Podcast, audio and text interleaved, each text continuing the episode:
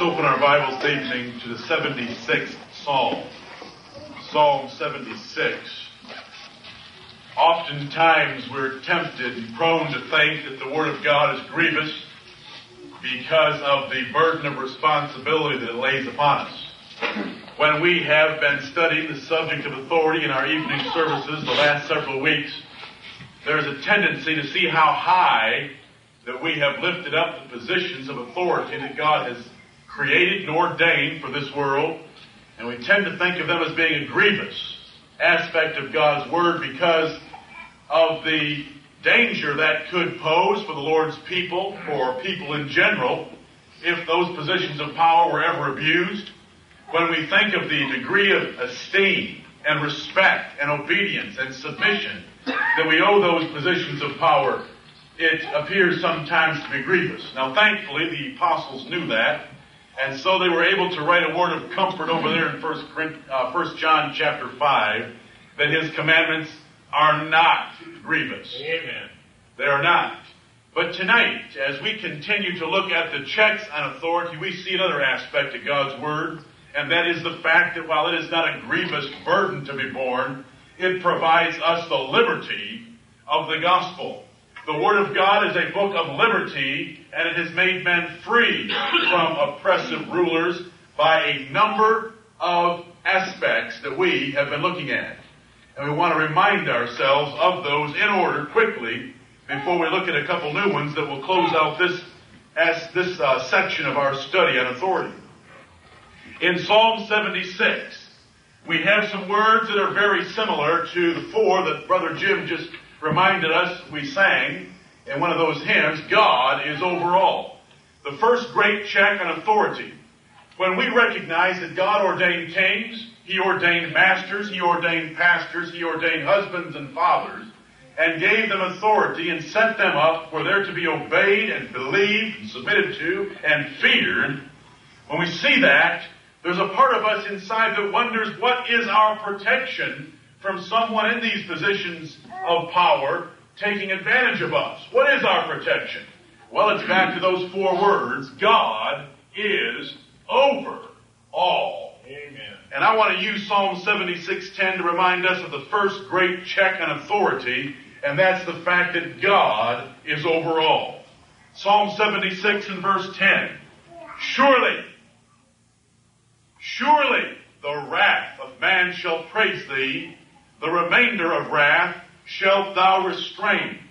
When we look at authority, we want some form of restraint that will keep men in positions of authority from taking advantage of fellow men.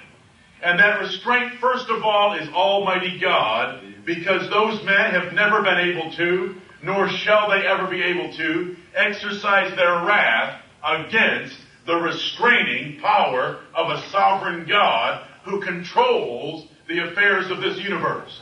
God is over all. And I'm thankful for the first word of that 10th verse. It doesn't merely say, the wrath of man shall praise thee. It says, surely the wrath of man shall praise thee, and the remainder of wrath shalt thou restrain. When you have confidence in a verse like that, there is no fear of man. Amen. Because surely the wrath of man shall praise thee, and any wrath that wouldn't praise God, God restrains it. Do you know what that means? All wrath exercised by man works to the praise of God, and that isn't by their will.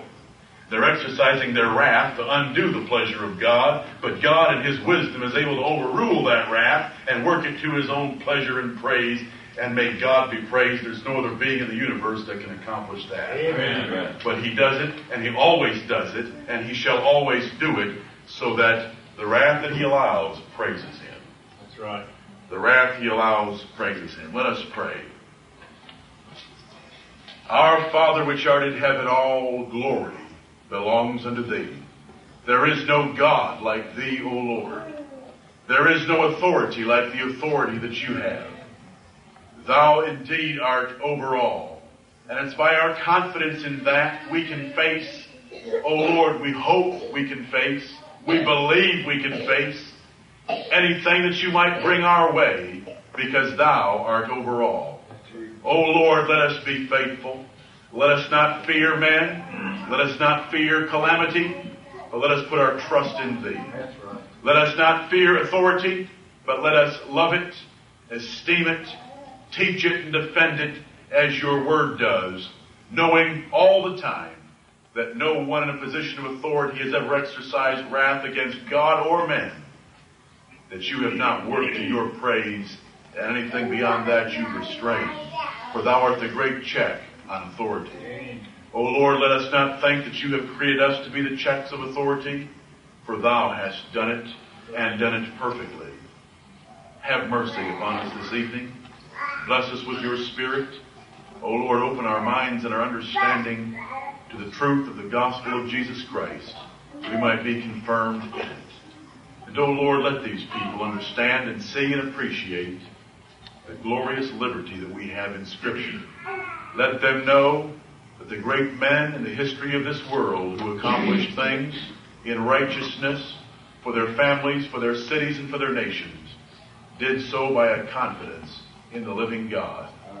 Lord, be with us. Let all see that and submit to it and fear before Thee. For we ask these things in the blessed name of Jesus, who is the Prince of the Kings of the earth. It's in His name we pray. Amen. Amen.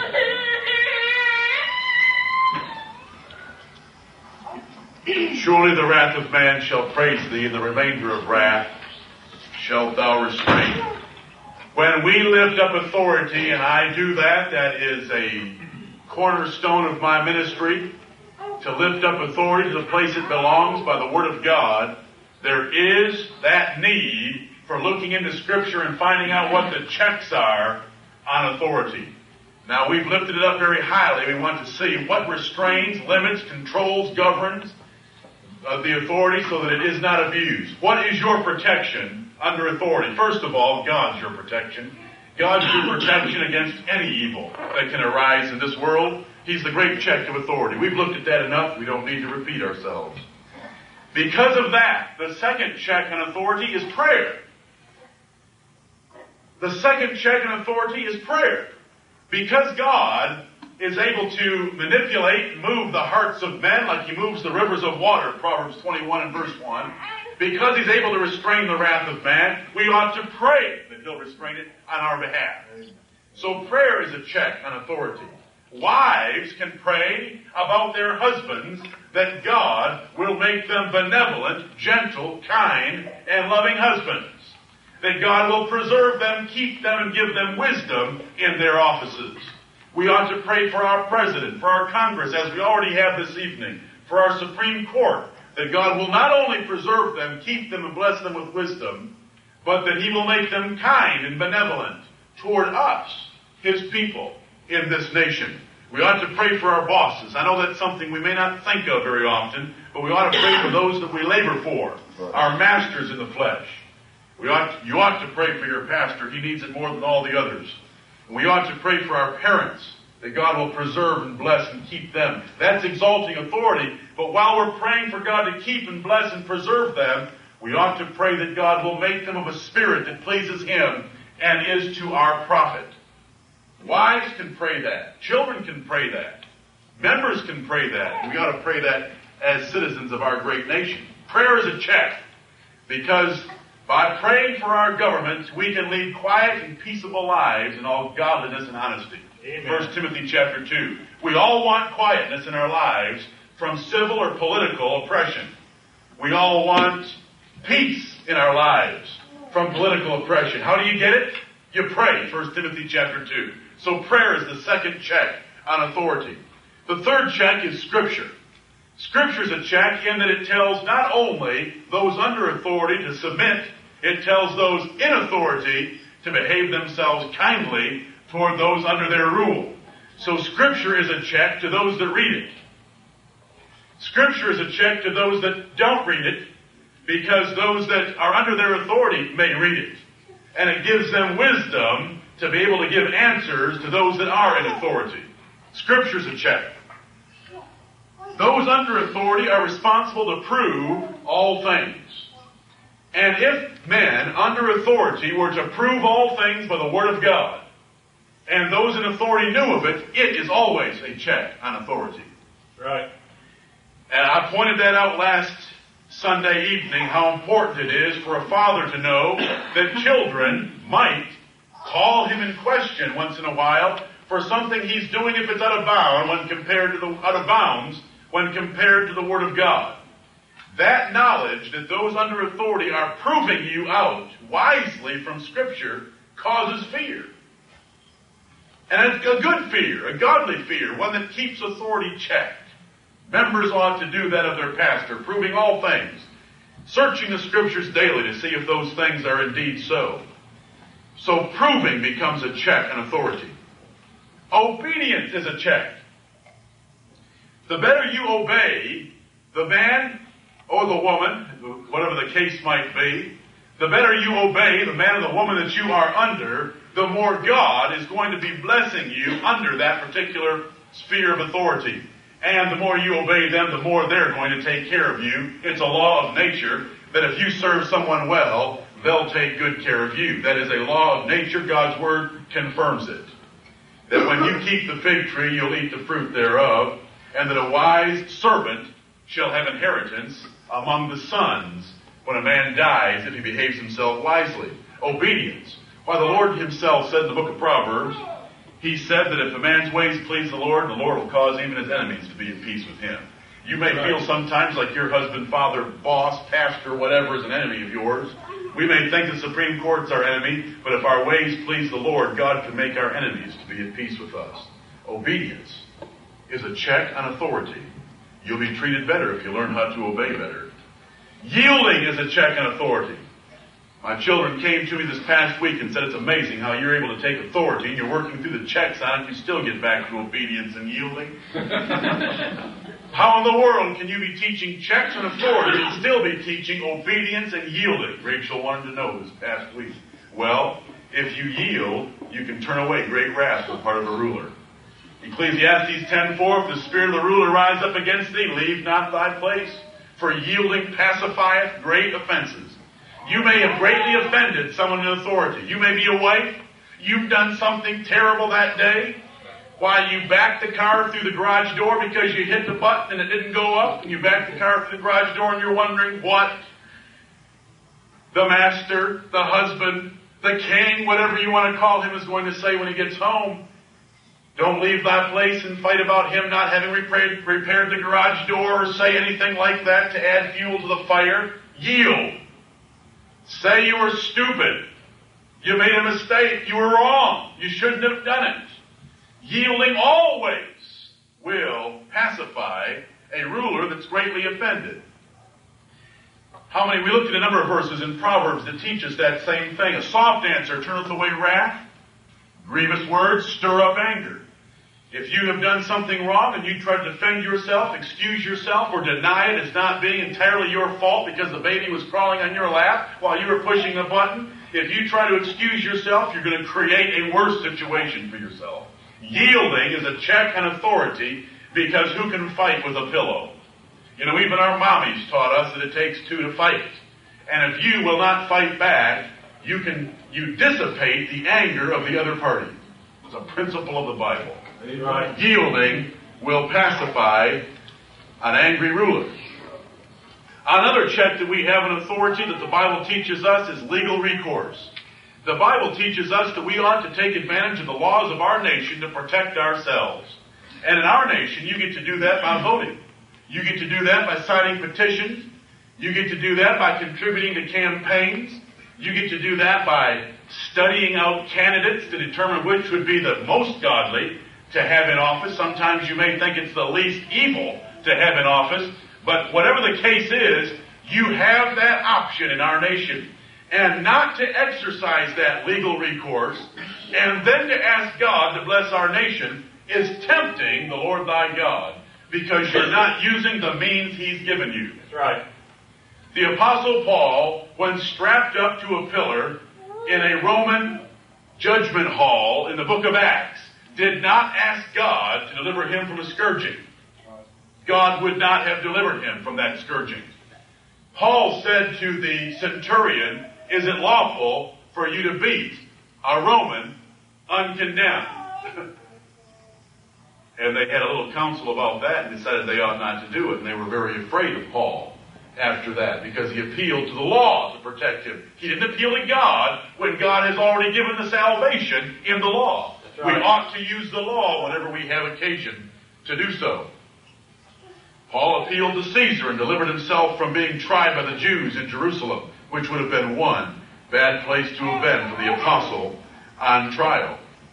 I want to move now to two new checks in authority. We want to conclude our study of how God has arranged men to have liberty, even though the Bible exalts authority to a high measure. The first one we want to look at tonight is rebuke.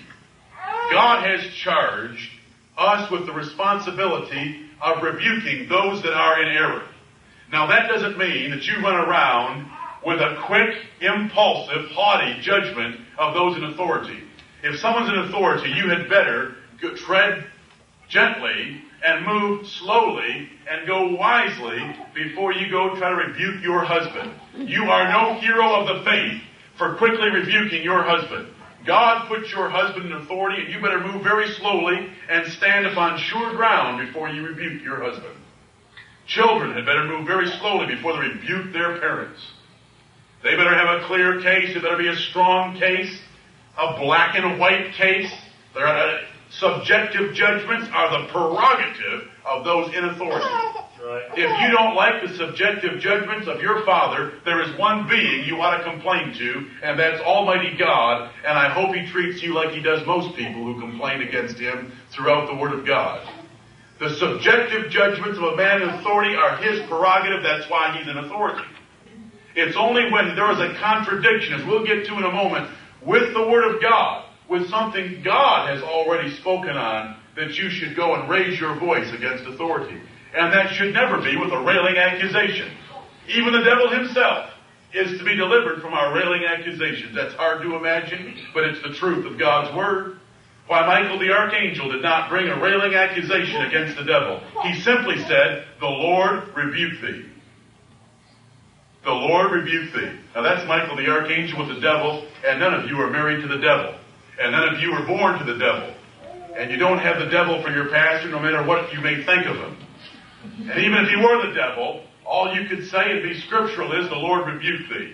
And point out an error from Scripture and follow your legal recourse. And there's a legal recourse for every church member.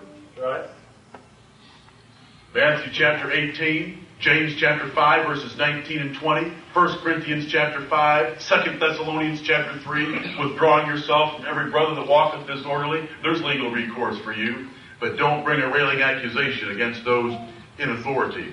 Now, the Bible doesn't show us many examples of someone under authority rebuking the person in authority. It's just an understood fact from our responsibility to rebuke error wherever it might be. You just don't rebel without first trying to correct a person in authority.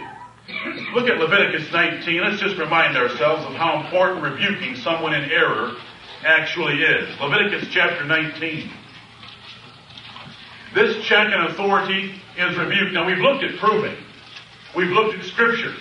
If you read the Word of God, and if you prove what the man in authority is doing by the Word of God, obviously, there's got to be a step beyond that when you would take the Word of God and confront a person in authority, saying, "Listen, you're asking me to do such and so, and the Word of God tells me not to. I can't obey you." Leviticus chapter 19, verse 17, "Thou shalt not hate thy brother in thine heart. Thou shalt in any wise rebuke thy neighbor, and not suffer sin upon him." If you really care about someone in authority, you will not want to see sin upon that person. You will want to go and rebuke them. If you've been reading Scripture, if you've got the wisdom of Scripture, if you've been proving this person in authority, there comes a point where you may want to bring to that person's attention, whether it be your husband, your father, your pastor, your master, if he's a child of God and a Christian that depends upon the Word of God, something from Scripture if he's doing wrong. And it's a time for a rebuke. It's time for a confrontation. You know, God's raised up men to do that for His saints most of the time. Whether it be in Ahab, God didn't expect all the nation of Israel to run down to the king's palace and bang on the door when Ahab came to the door or Jezebel came to the door to read them the riot act. God never expected the people to do that, never told them to do that. God would raise up a man like Elijah the Tishbite to do that job. And Elijah was cut out for it. That's why John the Baptist came in the spirit and power of Elijah, and guess who John the Baptist rebuked? But Herod. Do you remember him rebuking Herod for having his brother's wife? God will raise up men to do that job of rebuke for men like kings. But if you are ever confronted with a situation where you are being asked by even a king to do something that is wrong, and you have an opportunity to explain why you will not, you ought to do so, like the three men in the fiery furnace who told Nebuchadnezzar that they would not bow down to his golden image, nor would they worship him, and they were not careful to answer him in that matter. But they were going to obey their God, whether God would deliver them from the fiery furnace or not. Amen. There's a time to do that.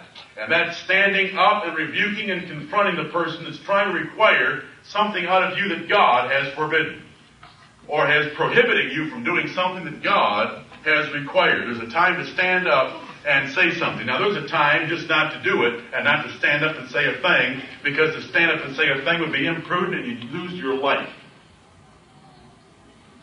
Obadiah did not go to Ahab and Jezebel and tell them, I just wanted you to know that I don't think it's right of you to kill all the prophets of God, and I've got 100 hid out here in a cave. Right. Obadiah didn't do that. Obadiah just hid 100 out there in the cave.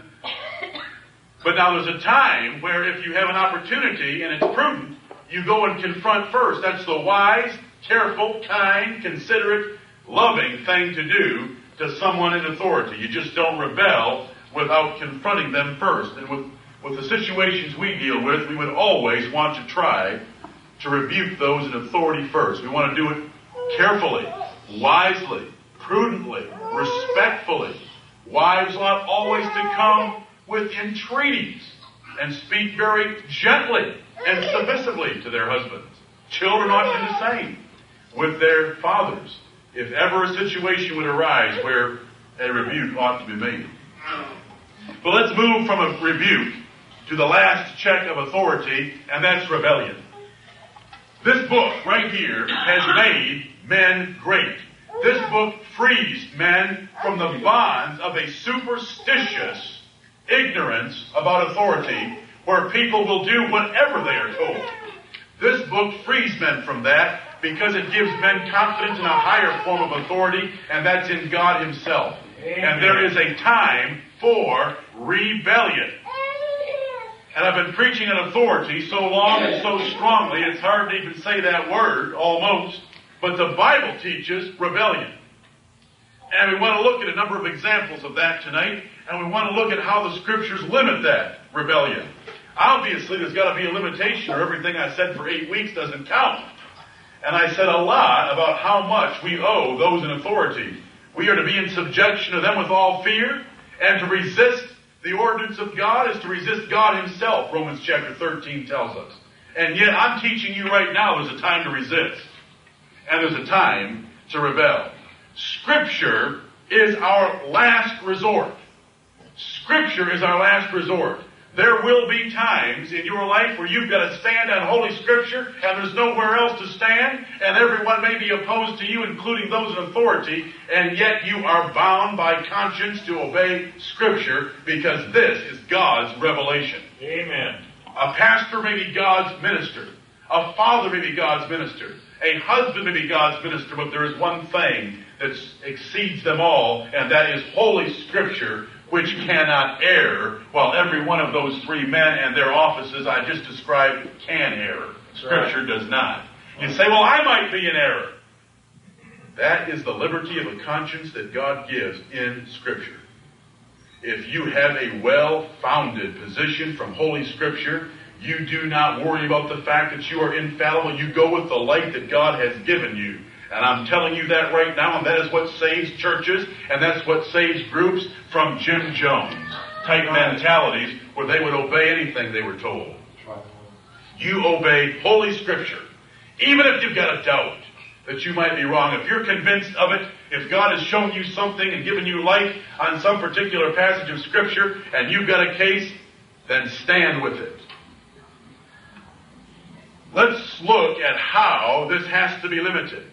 If God has commanded us to do something, if God has told us to do something, and someone in authority tries to keep us from doing that, we ought to rebel. I would hope you first try to rebuke, but we ought to rebel. If a woman is told by her husband that she ought not to continue attending an assembly of God's saints and to be baptized, she ought to continue attending that assembly of saints and be baptized anyway, because God has dictated that He wants her to attend the assembly of His saints and to be baptized. Baptism is the answer of a good conscience toward God, not toward her husband. Right. And a woman, listen, I have faced in my little short ministry that situation several times where women with a great burden of conscience have been denied by their husbands to be baptized, and they want to know what should they do. God wants them to be baptized, and so God ought to be obeyed. A husband will sometimes not want his wife to attend an assembly of God's saints. She ought to attend anyway. You say, but that could end up in that unbelieving husband departing from his wife. 1 Corinthians chapter 7 deals with that. God knows that can happen. We obey God rather than men. And that's a husband, a king, whoever it might be, or the rulers of the Jews. The Department of Social Services would prefer us from not spanking our children. The Department of Social Services has issued rulings to keep us from spanking our children. The Department of Social Services, in conjunction with our government, may make it a felony or some great crime to spank your children. What are you going to do? I'm going to keep right on obeying the book of Proverbs that tells me the way to train a child is to spank them. Amen. Because you don't train children the way DSS suggests. We've got a nation that speaks for itself of people trained the DSS way. It doesn't work. We have to obey God rather than our government when God requires something and they try to prohibit us from doing that. Right. Then, God may have prohibited something that someone in authority may try to get you to do. You may work for some master who wants you to participate with him in taking advantage of the company and stealing from your master, from your higher master, from the company at large. That's happened before. You may work for some boss that wants you to cover his crime and work with him in stealing from the company. Now that's trying to get you to do something God's prohibited. You shouldn't obey that. You say, I might lose my job. You lose your job, God will take care of you a whole lot better than a thief will take care of you trying to obey Him. Right. God may prohibit us from something, and we better avoid it regardless of what someone in authority may tell us. And listen, situations are going to arise in matters where God hasn't commanded nor prohibited anything directly. And you're not sure what to do, and I want to tell you, if there's a life in danger, or if your health is in danger, or your ability to keep God's commandments in the future is in danger, then you protect yourself. And that's the principle of mercy where Jesus said, I will have mercy and not sacrifice, and you'll see how I apply that in just a minute. There will be times in your life where you're faced with a situation you don't know what to do, because you don't have a specific Bible verse to rest on, but you save life, and you save health, and you save your ability to keep God's commandments in the future. Let's look at some examples. Now I'm going to give you some examples of rebellion. We have poured through these scriptures looking at all the principles and the examples of exalting authority. Now we look at some of rebellion, and it's a few examples like this that make men courageous when they have to stand up against an oppressive government that is trying to step in between them and God. And there have been martyrs for the faith that have stood up and boldly lost their lives because they would not subject themselves to a man in authority. How many men have been told during the 1,200 years of the Dark Ages to deny their confidence in the Lord Jesus Christ and salvation by grace alone? How many men were told that they had to give allegiance to the Pope of Rome if they were to preserve their lives, and they would not do so even though they were told to do so by someone in authority. They gave up their lives, but they stood on Holy Scripture. And believe me, there's a whole crowd of them. They're called the martyred souls of Jesus around the throne of God at this hour, and they're in heaven. Amen. Even though they rebelled against the authority of this world. Turn in your Bibles to Exodus chapter 1. Exodus chapter 1. Exodus chapter 1 and verse 15. And the king of Egypt spake to the Hebrew midwives, of which the name of the one was Shiphrah, and the name of the other Puah. And he said, When ye do the office of a midwife to the Hebrew women, and see them upon the stools, if it be a son, then ye shall kill him. But if it be a daughter, then she shall live. But the midwives feared God, and did not, as the king of Egypt commanded them, but saved the men children alive. The king of Egypt called for the midwives, and said to them, Why have ye done this thing, and have saved the men children alive? And the midwives said unto Pharaoh, Because the Hebrew women are not as the Egyptian women, for they are lively, and are delivered ere the midwives come in unto them.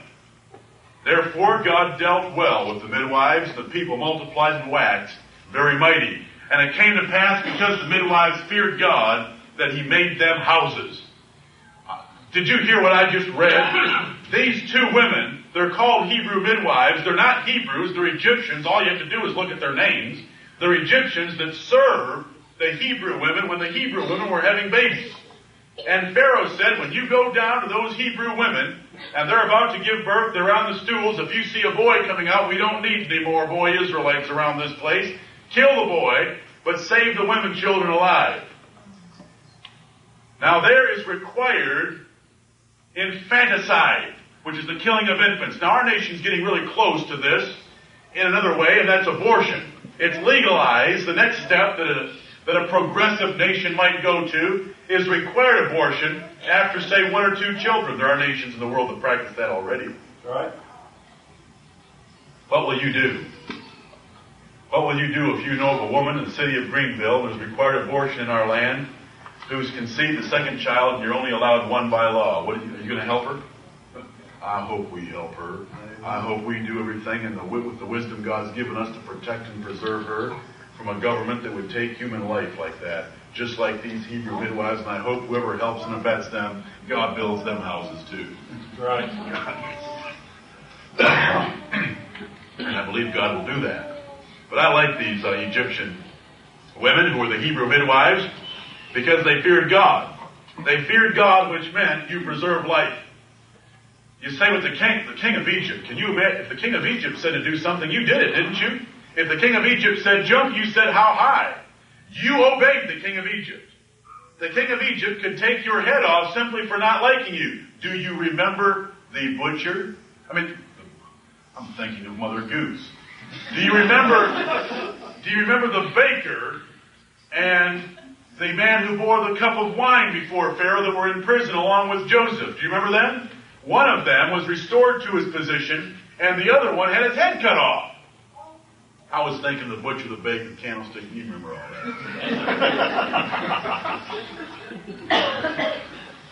There's various tracks up there. Not all of them are in the right place.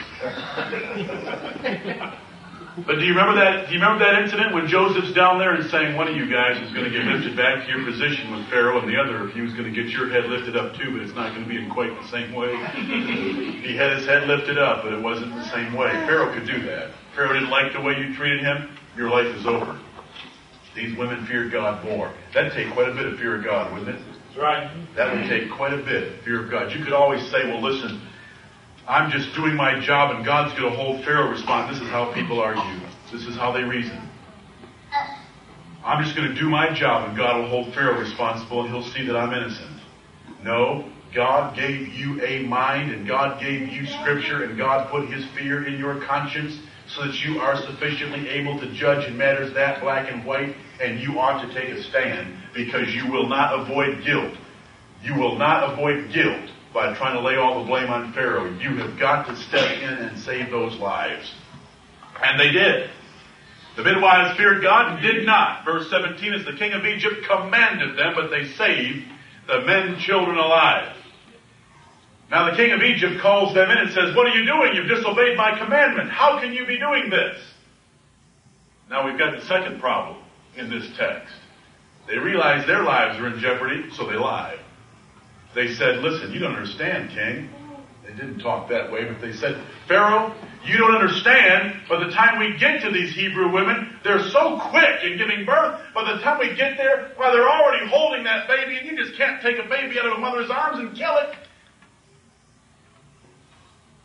Lied to Pharaoh to cover up what they were doing to preserve those children alive. You know, it's one thing when a baby's on its way out and the mother's so concentrating on the labor and the delivery of that child to smother it very quickly, and that mother thinks she gave birth to a dead child. That's one thing, but it's a whole different thing to pull a sucking child out of mother's arms. And even Pharaoh could understand that. And they covered themselves by lying to Pharaoh to preserve their lives. Now look what they've done. They've disobeyed a king, and they've lied to a king. First case, they were saving little children's lives. Second case, they were saving their own lives. And God, look what it says about them. It says about them in verse 20, therefore. What else do we know about the midwives except that they disobeyed the king and they lied? You know anything else about them? You know their names. Is that why God dealt well with them? God dealt well with them for what they did. Therefore, God dealt well with the midwives, and the people multiplied and waxed very mighty. And it came to pass, because the midwives feared God, that he made them houses. When the people of God have got a hold of a passage of Scripture like that, it has made great men out of normal men. That's right. Because if you believe something like that, you could stand up against an oppressing king that would tell you to do something against your God. You would stand up even if he chains you to a stake and burns you at that stake. You would obey God rather than men. And men have done that. You would harbor other Christian saints in your home. You would harbor the Apostle Paul. You would let the Apostle Paul down a basket over the city wall of Damascus and possibly lose your life for it. You would do that because you would obey God rather than men, and you knew it. You would know that God's going to deal well with you, just like these two women who have their names in Scripture for the high crimes of rebelling against the king and lying to that king. Their names are mentioned in two Egyptian women. May God be praised. This is a liberating book. This book makes men's consciences free. Come to chapter 2. Come to chapter 2 of the book of Exodus. "And there went a man of the house of Levi and took to wife a daughter of Levi. And the woman conceived and bare a son. And when she saw him that he was a good..." Well, can I stop right there? I want to read verse 22 of chapter 1. We've got to get the context. "Because the midwives didn't help Pharaoh, Pharaoh made a general proclamation throughout the land. Pharaoh charged all his people, saying, 'Every son that is born ye shall cast into the river, and every daughter ye shall save alive.' Since the midwives preserved some lives, but now there's a general proclamation. Every boy and baby that we see in the land is to be destroyed." Then we read about a man of the house of Levi taking to wife a daughter of Levi. Verse 2, "And the woman conceived and bare a son. And when she saw him that he was a goodly child, she hid him 3 months." Now, I try to help you read Scripture. Now, when it says that she saw that he was a goodly child, she hid him 3 months, does that mean if he wouldn't have been a goodly child, she had just thrown him in the river? Think about it. Have you ever met a woman that looked at her baby and said it wasn't a goodly child? Listen, sometimes you want to walk by and hand them a banana. But when they look at their baby, they believe it's a goodly child. God put that in the heart of all women. But read the text, because what the text is telling you, the natural motherly instinct to preserve the life of her child was active. She saw him, she hid him 3 months. And when she could not longer hide him, because his crying's getting louder, he might be starting to move around, she took for him an ark of bulrushes, you know the story so well, daubed it with slime and with pitch, put the child therein, and she laid it in the flags by the river's bank. Pharaoh's daughter ends up taking that boy, and that boy is Moses. Moses becomes a great leader of the Israelites. I want to tell you something. Moses' parents got into the hall of faith in Hebrews chapter 11. That's right. You all know, I don't need to turn you there, do we? Hebrews chapter 11, Moses' parents made it into Hebrews chapter 11. How'd they get there? By faith, they disobeyed the king. Do you mean you can disobey the king by faith? Amen. When you're saving life. They saved their little baby. A woman, I have heard women reason many times, if a woman obeys her husband when her husband tries to get her to do something evil, then God will hold the husband responsible and the wife will be free. God doesn't deal that way. If they hadn't exercised their faith that way in Hebrews chapter 11, they'd have been guilty of a sin of having killed their own child. Don't ever reason that way, especially when you're intelligent enough to know better. Now, sometimes someone in authority may dupe you and slip something past on you, but that is not what we're dealing with here. We are dealing with cases where you know by the Word of God you ought to or you ought not to do some certain thing, and you obey God rather than any man. We've got two Egyptian women who feared God, and God dealt well with them. We have a father and a mother of Moses, who protected his life and saved him against the king's commandment. They made it into the hall of faith in Hebrews chapter 11. You read a few passages like that, it'll give you courage to stand up and be counted for God and His Word, rather than simply knuckle under in superstitious fear of those in authority. Remember, wives are told to fear their husbands and to be in subjection to them with all fear, without amazement. 1 Peter 3:6. And amazement is when a woman's just so torn up by trying to obey her husband she can't think for herself. God expects you to be able to think for yourself. And if your husband or your pastor or anyone tries to get you to do something that is wrong, you ought to be able to say, no, I am not going to do that. That's a commandment to draw the line. And there are people in this world, we have some poor members of this congregation who have relatives who believe that a woman is accepted from that, and as long as she goes and obeys her husband, God will hold him responsible and she's free. That is not the case. It is a commandment, 1 Peter 3:6, not to be an amazement to your husband. Do we even need to look at Rahab? Rahab the harlot, everybody knows about Rahab the harlot. If you say rebellion against authority, everybody says, oh, Rahab. That's the one they know, but they don't know the Bible's got about 50 more just like her. We've looked at two right here. Two Egyptian women and Moses' parents. Rahab the harlot. What did she do? She hid two Israelite spies from the rulers of her city who wanted to take them captive. And when the rulers of her city came to her door and said, where are the two men that came into your house? She said, oh, you wanted them? If you'll hurry in that direction, I doubt if they've made the hills yet, you'll be able to catch them. That's what she did. She was slick. If she had just stood there and said, I'm going to use the Fifth Amendment. That's dumb. That's dumb. I'm going to use the Fifth Amendment. Don't ask me that question. I don't want to answer it. She didn't do that. She lied. She hid the spies and then she lied so that those men at her door, thinking that if they hurried, they might be able to catch the spies before they made the mountains, they went rushing away and she had them upstairs. That's a good woman. Guess where she made it? Hall of Faith, Hebrews chapter 11. By faith, Rahab the harlot. You want to know where else that woman made it? Let's talk about Matthew chapter 1. She's one of the great-grandmothers of our Lord Jesus Christ. You know where else she made it? James chapter 2, where the Apostle James is dealing with faith and manifesting your faith by works. Guess who he raises? He raises a man, he raises a woman. Who's the man? Abraham. Guess who gets lined up alongside Abraham? Rahab the harlot. What did she do that was so great? Did she do something equal to what Abraham did in offering his son on an altar?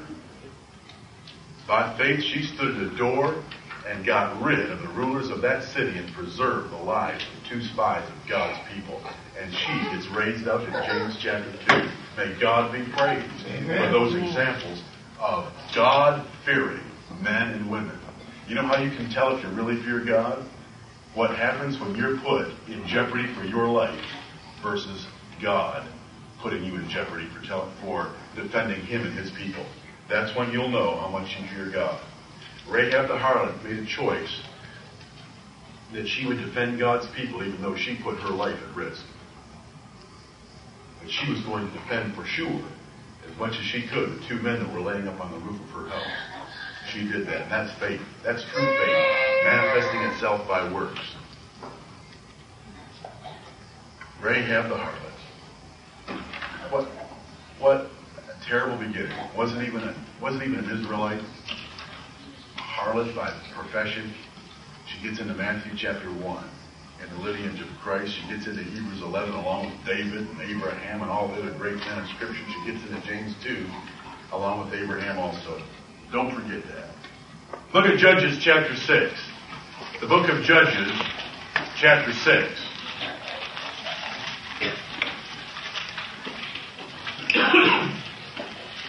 Now the IRS so far would love me, wouldn't they?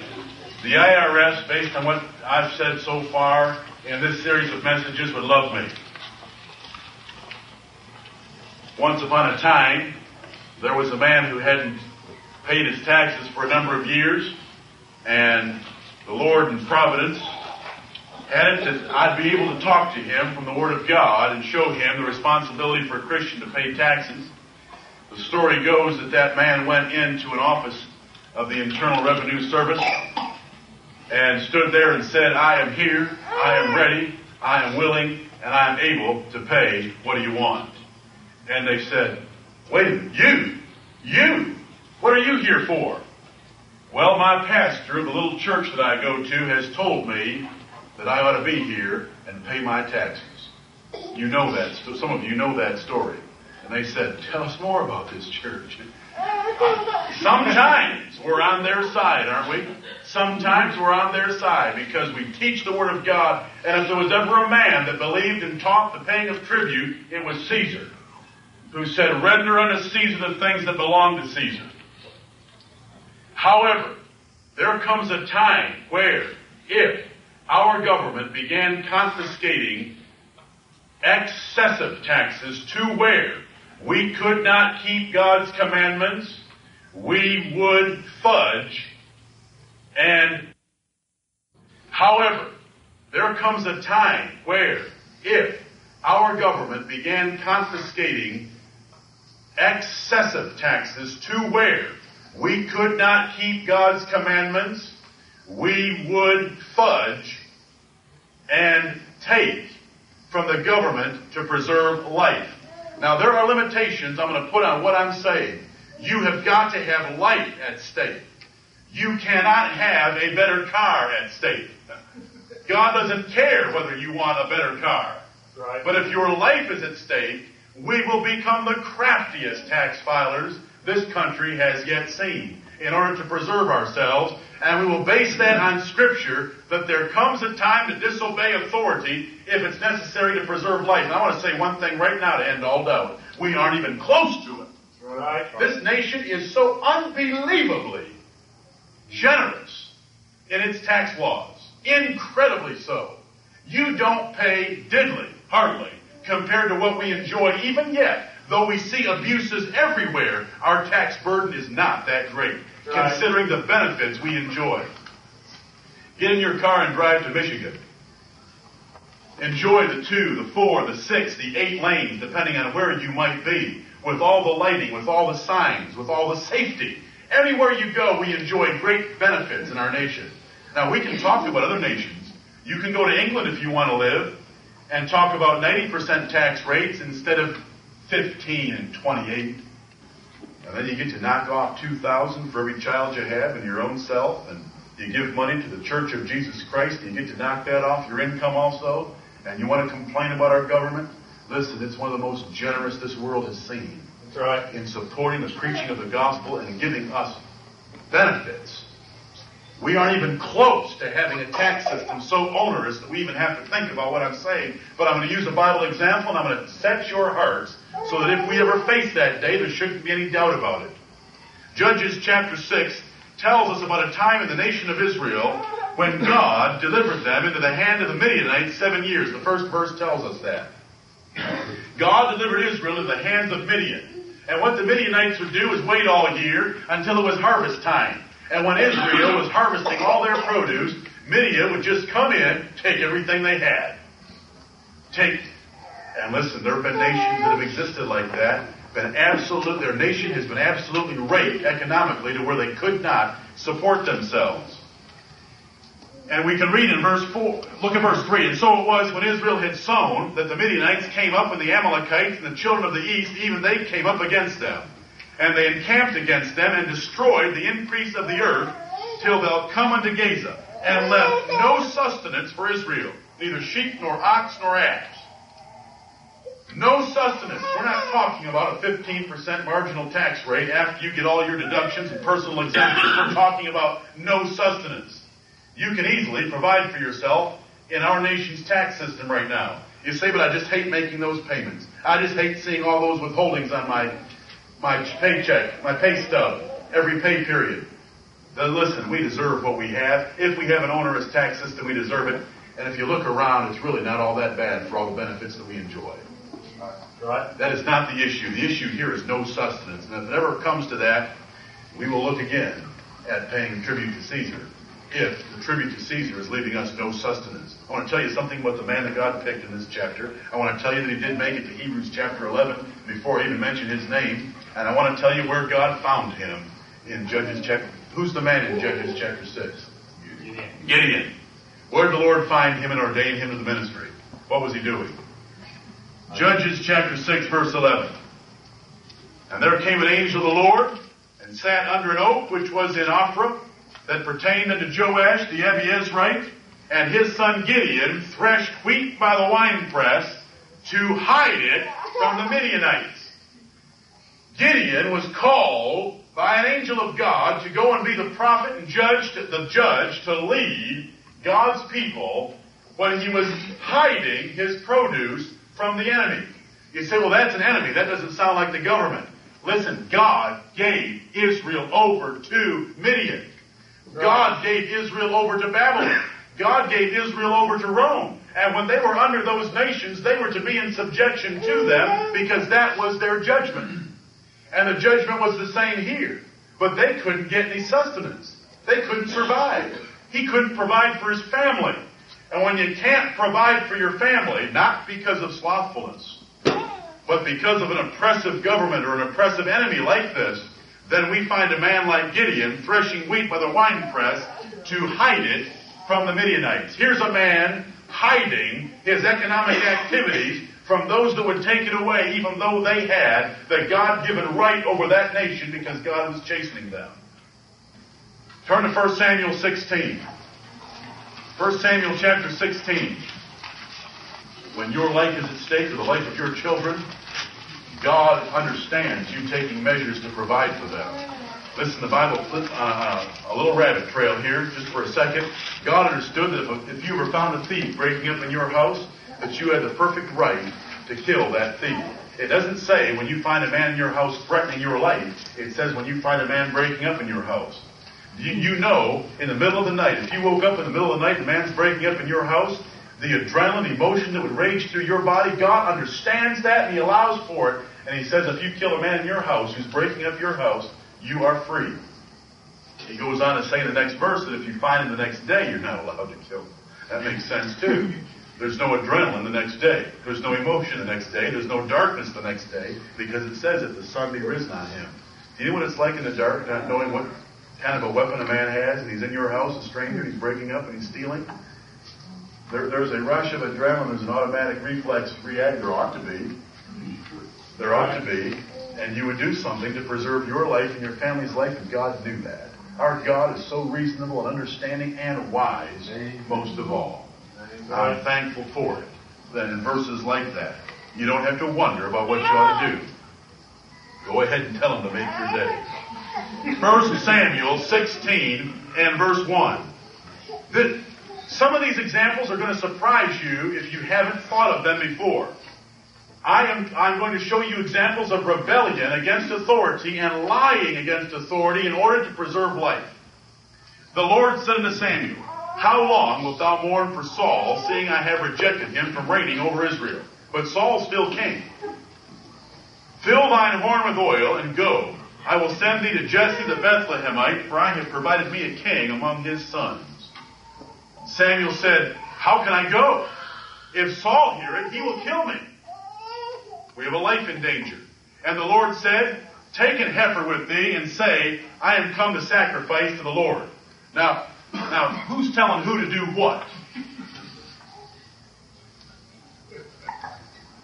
Can you all read? Can you all think? Who's telling whom to do what? God's telling Samuel to make up an excuse to cover for himself going down there to anoint a king. You say, well, he wasn't really telling a lie. Well, he wasn't telling the whole truth either, nothing but the truth. the whole truth would have been, King Saul, I'm going down there to Bethlehem to anoint the next king of Israel, because God's rejected you from being king. That wouldn't have been good for his health. So God gave him something better to say. Go ahead and take a sacrifice and say, I am come to sacrifice to the Lord. And call Jesse to the sacrifice, and I will show thee what thou shalt do. God protecting his people when life is at stake. Telling Saul you're going down there for a different purpose is no sin. He didn't do anything that hurt King Saul whatsoever. In fact, what he did was protect King Saul from committing murder. Poor Saul. Few people lied to him in his time. 1 Samuel 19. 1 Samuel 19.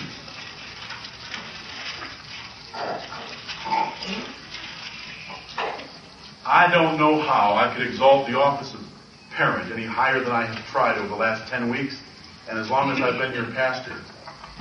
But listen, there comes a point where I've got to say this, and I can say it to all the children who can hear me. If your father ever tells you to do something that God has prohibited, if your father ever tells you to do something that God has told you not to do, and you know God's told you not to do it, don't you do it. That's right.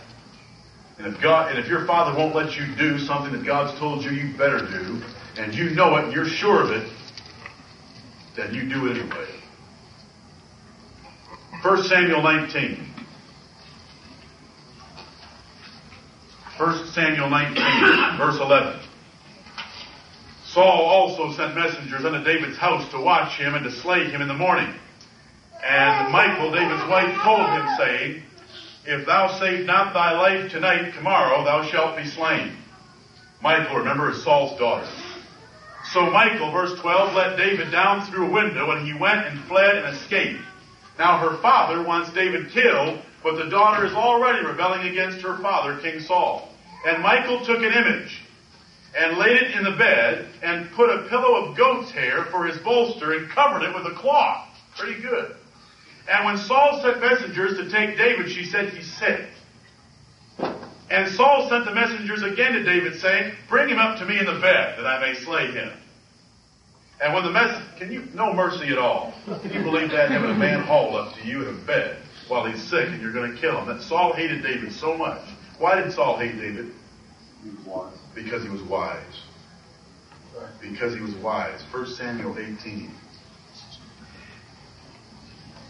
And when the messengers were come in, behold, there was an image in the bed with a pillow of goat's hair for his bolster. And Saul said unto Michal, Why hast thou deceived me so, and sent away mine enemy, that he is escaped?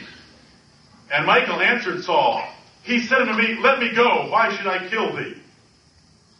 Michal said, The reason she did it is that David threatened her with her life. Now, can you follow all this? This looks like a soap opera, but it's the Word of God. And listen, it is passages like this that free men. When you have an opportunity to preserve life, David was not a criminal. Here's the reasoning that has to take place. A little person who is way down beneath the king can say to himself, but I don't know if I'd ever be able to make that decision. What if David was a criminal? What if the king had a right to take David and kill him? You follow? You can go through that reason. Maybe the king has a reason to kill David. Do you know what God gave you between your two ears? Human intelligence. Do you know what he gave you in this book? God's wisdom. Right. And by putting the two of those things together, there are times where you make a matter of judgment whether that person in authority has the right to do that or not. Now, if you had some criminal that came to your house and asked to stay, just let's say the police were chasing them through your neighborhood. They came to your door and asked to stay inside, and you said, just come right on in here. Can I get you a Diet Coke? Who are you thinking of right now? A woman named Jael in the Bible. You bring them on in, but then you turn them over to the authorities, I hope. If you had any reason at all that that person was under suspicion for some crime, what happens to little people, us? When we're under a king, we go through that. Maybe they've got a reason to take David.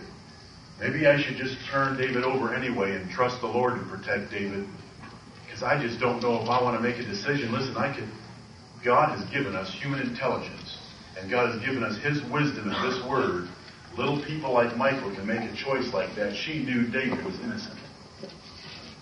Midwives know that babies are innocent. And so forth, and so on. Michal, a king's daughter. Not only was Saul her father, Saul was also her king. She deceived him, she helped David escape, and then she lied to cover up why she had done it to protect herself. Did you all see that?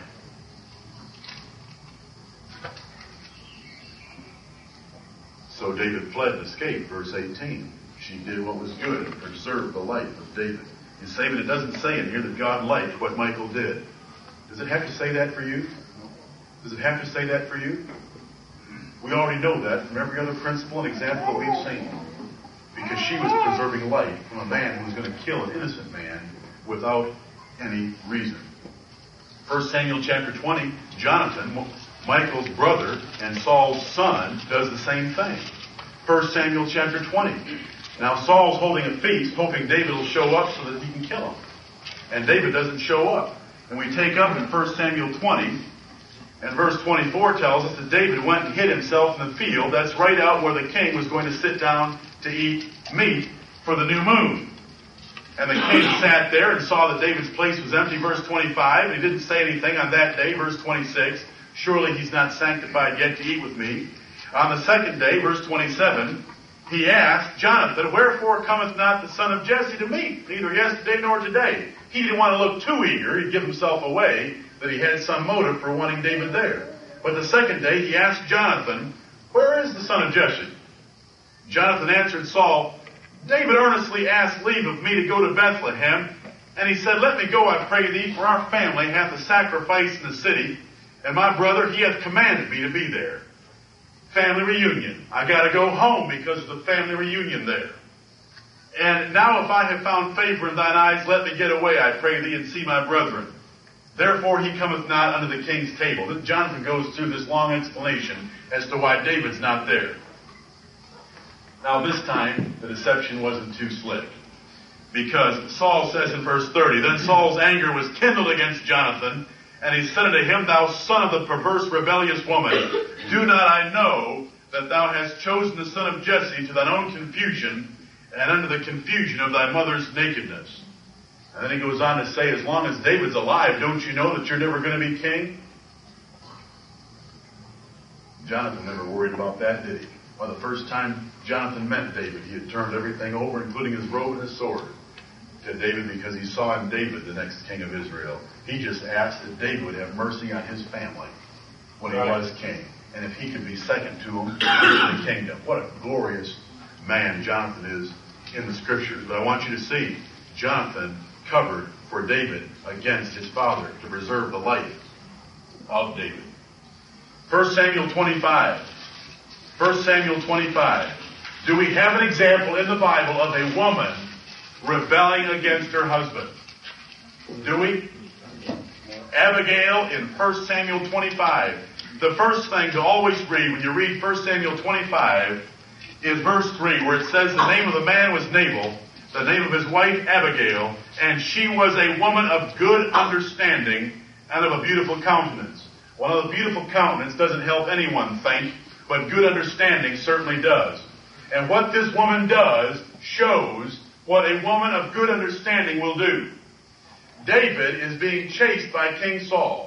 He has some men with him. They're hungry. They can't stop and build tents and plant vineyards to eat.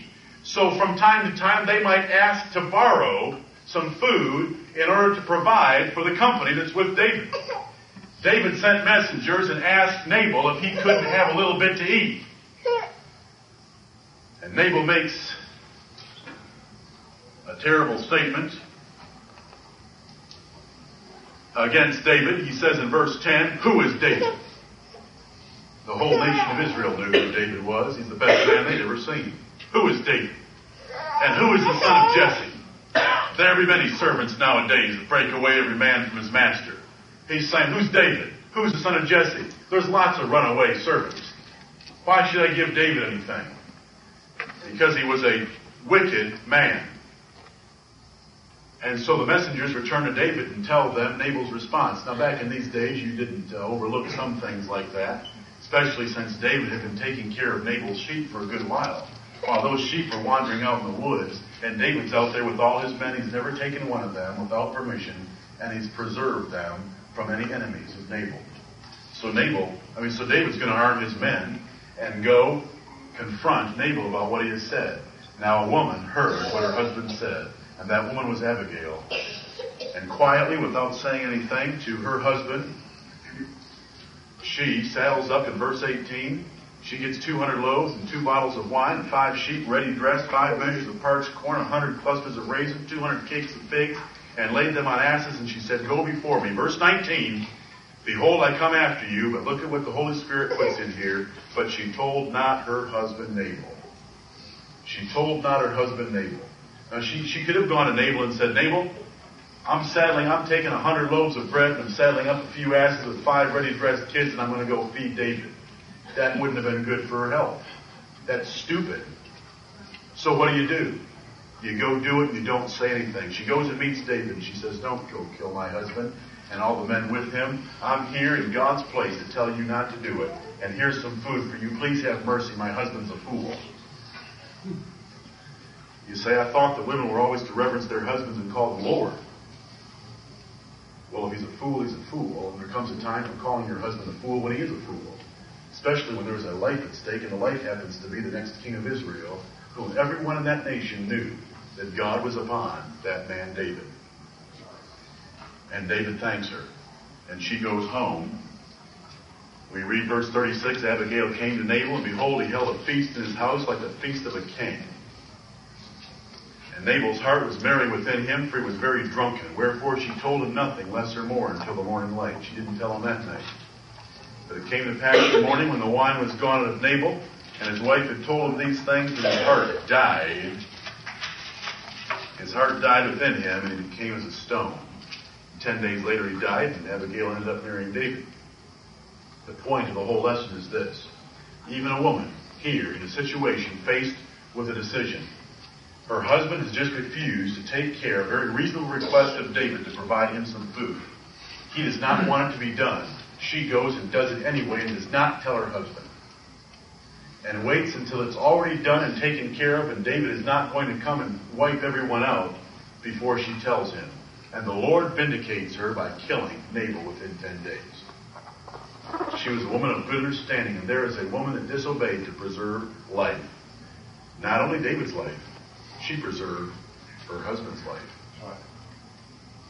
Because David was bent on destroying all that were there. Daniel was one of the wisest men in Israel. Nebuchadnezzar captive, Daniel chapter 1. He was hauled into Babylon. There was never a greater than Nebuchadnezzar. Solomon couldn't touch Nebuchadnezzar. Solomon had greater wisdom. Solomon had great glory in Israel. But as far as an earthly monarch and had a controlling influence in this world and a glorious empire, Nebuchadnezzar was the head of gold. We talk about kings. And Daniel stands before that king, his managers, who were managing the eunuchs for the palace, and he refuses to eat the king's meat. Remember that from Daniel chapter 1. I'm not even going to turn you to it. There is rebellion again, and God vindicated Daniel for rebelling. Someone might say, why? Was Daniel a vegetarian? Why did Daniel refuse to eat that meat? That was most likely, as we find very many cases in the Bible, meat offered to a pagan idol that Daniel was not going to defile himself with. All right. Or it could have been pork. Or it could have been some other meat that Daniel couldn't eat, but he refused to do so. He obeyed God rather than Nebuchadnezzar, even though he wasn't in Israel any longer. And who would have known? Listen, he was just trying to protect his life by disobeying God. We never protect our lives by disobeying God. We protect our lives by disobeying men.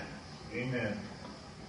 Never has there been a martyr for Jesus Christ who did things right, that stood before a tribunal and was asked to deny Jesus Christ, and that person denied Jesus Christ with the reasoning, I'm going to save my life.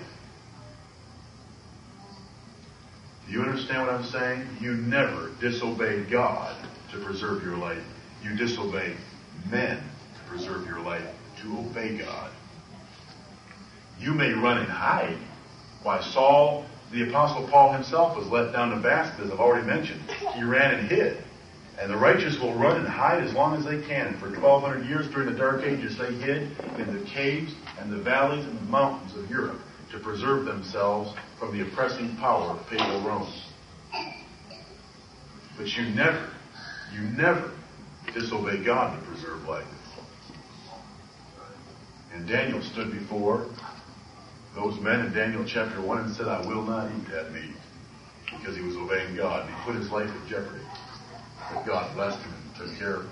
We know about the three Hebrew men who would not bow down to Nebuchadnezzar's golden image. We know about Daniel disregarding Darius's law that you could not pray to any god but Darius for 30 days, or the god of the Babylonians, or the god of the Persians. Daniel, as his habit was, went in 3 times a day, opened his window, and prayed toward Jerusalem, disobeyed the king to obey God. Ever read about the wise men that met with Herod? They met with Herod inquiring where the king of the Jews was. Now, when you went and asked King Herod, where's the king of the Jews, that's not good for your health either. It's not good for anybody's health.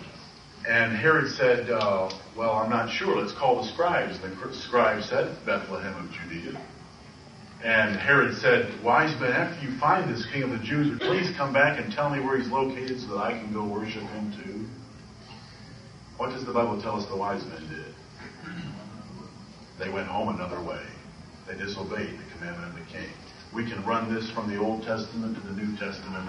Those wise men went home another way because they knew that Herod was not bent on worshiping the Christ child. He was bent on his destruction. And because those wise men made him angry by doing that, he killed all the children in that area 2 years of age and under. And there was weeping in Israel. Peter and John had to stand before the rulers of the Jews who said, we command you to no longer preach in the name of Jesus of Nazareth. We have that great and glorious statement that's the easiest way to remember everything I've said tonight. We ought to obey God rather than men. Amen. There may be times where you've got to say that to a father. You've got to say that to a husband. You've got to say that to a pastor. I have to obey God rather than you and separate from the company of the church. That may happen to before a master. That may happen to the leaders of this nation. We have to obey God rather than men. Listen, if our nation continues to deteriorate, they may require or prohibit things in our lives that God expects us to be doing. And we will have to say, we ought to obey God rather than men. And the great men in the history of this world have done that. They have put their lives at jeopardy to rebel against human authority to keep God's authority. Because if God's commanded us to do something, we must do it. Amen. If God's prohibited something, we must avoid it. Right? And it's by rebelling against authority that we have the final check that when God has told us what is right and what is wrong in this world, that is the final check. It's the last resort. It's not something I hope we ever have to face. I hope we don't have to face it. But if we come to it, there ought not to be any quibbling in our minds, nor should there be any debate among us. What we have to do, we must obey God rather than men. And it's the final and great check on authority. We begin with the fact that God's in control. We end with the fact that God has given us His Word that saves us from men, and we obey Him above all others. May the Lord Jesus Christ be honored and glorified by everything that's been said tonight.